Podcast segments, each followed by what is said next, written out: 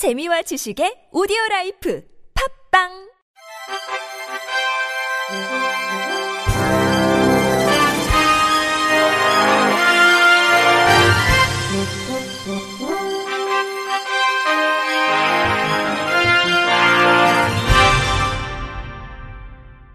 청취자 여러분 안녕하십니까? 9월 16일 목요일 KBRC 뉴스입니다. 사단법인 한국시각장애인연합회가 오는 28일 오전 10시 30분 온라인을 통해 시각장애인 적합 직종개발 국제 세미나를 개최합니다. 이번 국제 세미나에는 국외 시각장애인 대표기관인 미국 세계 시각장애인 직업능력개발원, 영국 퀸 알렉산드리아 대학, 독일 킴니츠 시각장애인 청소년 직업능력개발원과 국내 시각장애인 직업능력개발 우수기업인 코리아 앤 유어 도어가 초청됐습니다. 세미나에서는 국내외 시각장애인 직종에 따른 우수 사례와 현황을 공유하고 참가국의 시각장애인에게 양질의 일자리 창출과 고용 확대뿐만 아니라 국내 시각장애인 적합 직종 개발 방향과 정책을 모색합니다. 또 국내외 우수 사례 등 다섯 가지 세션으로 나뉘어 진행될 예정입니다. 코로나 상황을 감안해 유튜브로 송출될 예정이며 참여를 희망하는 사람들은 유튜브에 한국시각장애인연합회를 검색해 접속하면 누구나 참여할 수 있습니다. 모든 공공부문에서 2014년 이후 처음으로 장애인 의무 고용률이 법정 기준을 넘어섰습니다. 인사혁신처는 양성평등, 장애인, 지역 인재 등 균형 인사 분야별로 2020년도 통계를 한눈에 볼 수 있는 2021 공공부문 균형 인사 연차 보고서를 발간했습니다.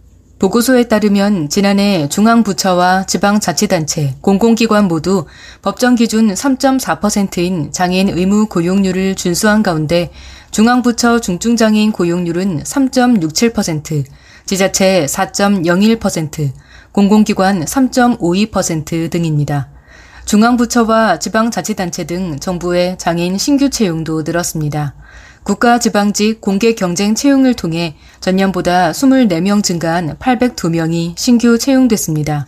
특히 국가직의 경우 중증장애인 경력 채용을 통한 선발 인원은 39명으로 중앙부처 내 중증장애인 공무원 수가 처음으로 1000명대인 1018명을 넘어섰습니다.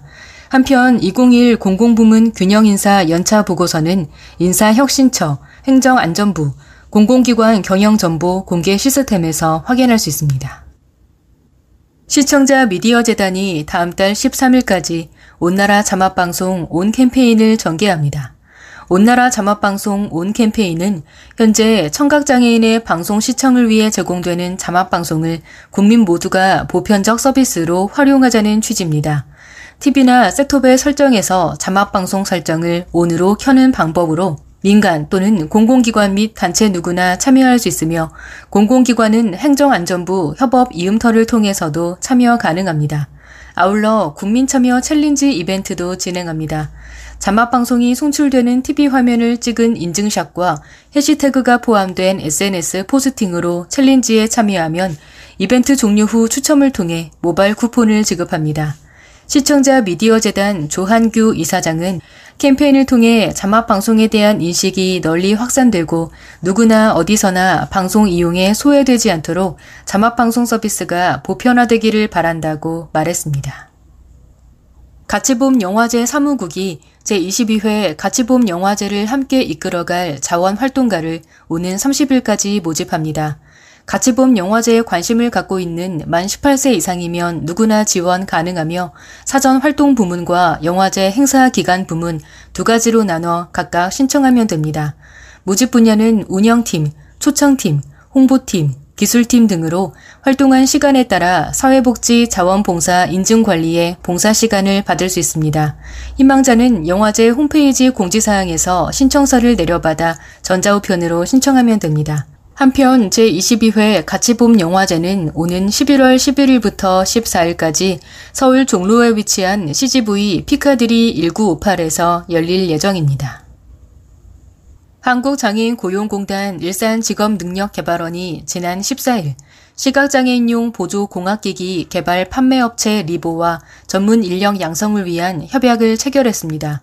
협약을 통해 주식회사 리보는 일산 직능원 수료생을 채용할 뿐만 아니라 앞으로도 훈련생들의 양질의 교육을 위해 전문 강사와 훈련 기자재를 지원하기로 했습니다. 일산 직능원은 리보에서 필요로 하는 전문 인력의 양성을 위해 지속적인 교육 훈련을 제공하기로 했습니다. 이외에도 양기관은 상호 기술 발전을 위한 연구개발에 협력하고 교류가 가능한 다른 분야에서도 힘을 모으기로 했습니다. 일산 직업능력개발원 전하준 원장은 협약으로 기업이 필요로 하는 인재를 육성하는데 장애인 훈련기관의 역할을 다하고 장애인들에게도 직업능력개발 훈련을 통해 취업을 도와 성공적인 사회 진출을 하는데 도움이 되도록 적극 노력하겠다고 말했습니다.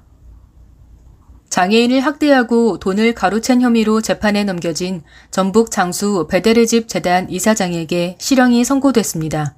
전주지법 남부지원 제1형사부는 오늘 장애인 복지법 위반, 업무상 횡령, 공동상해 등의 혐의로 기소된 베테르집 재단 이사장에게 징역 2년을 선고하고 같은 혐의로 기소된 원장에게 징역 1년에 집행유예 2년을 선고하고 120시간의 사회봉사를 명령했습니다.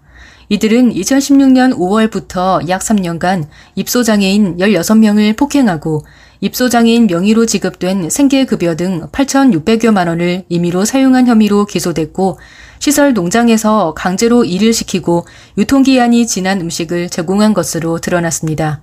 또 2016년 5월부터 2018년 12월까지 입소장애인 4명의 신체 주요 부위를 잡아당기는 방법으로 추행한 혐의로도 기소됐습니다.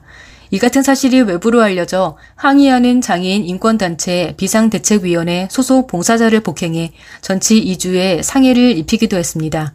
재판부는 피고인들은 8,600만 원을 업무상 횡령하고 12명의 장애인을 폭행한 혐의 등에 대해서는 유죄로 인정된다면서 장애인에게 유효기간 지난 음식을 준 것도 유죄로 인정된다고 설명했습니다.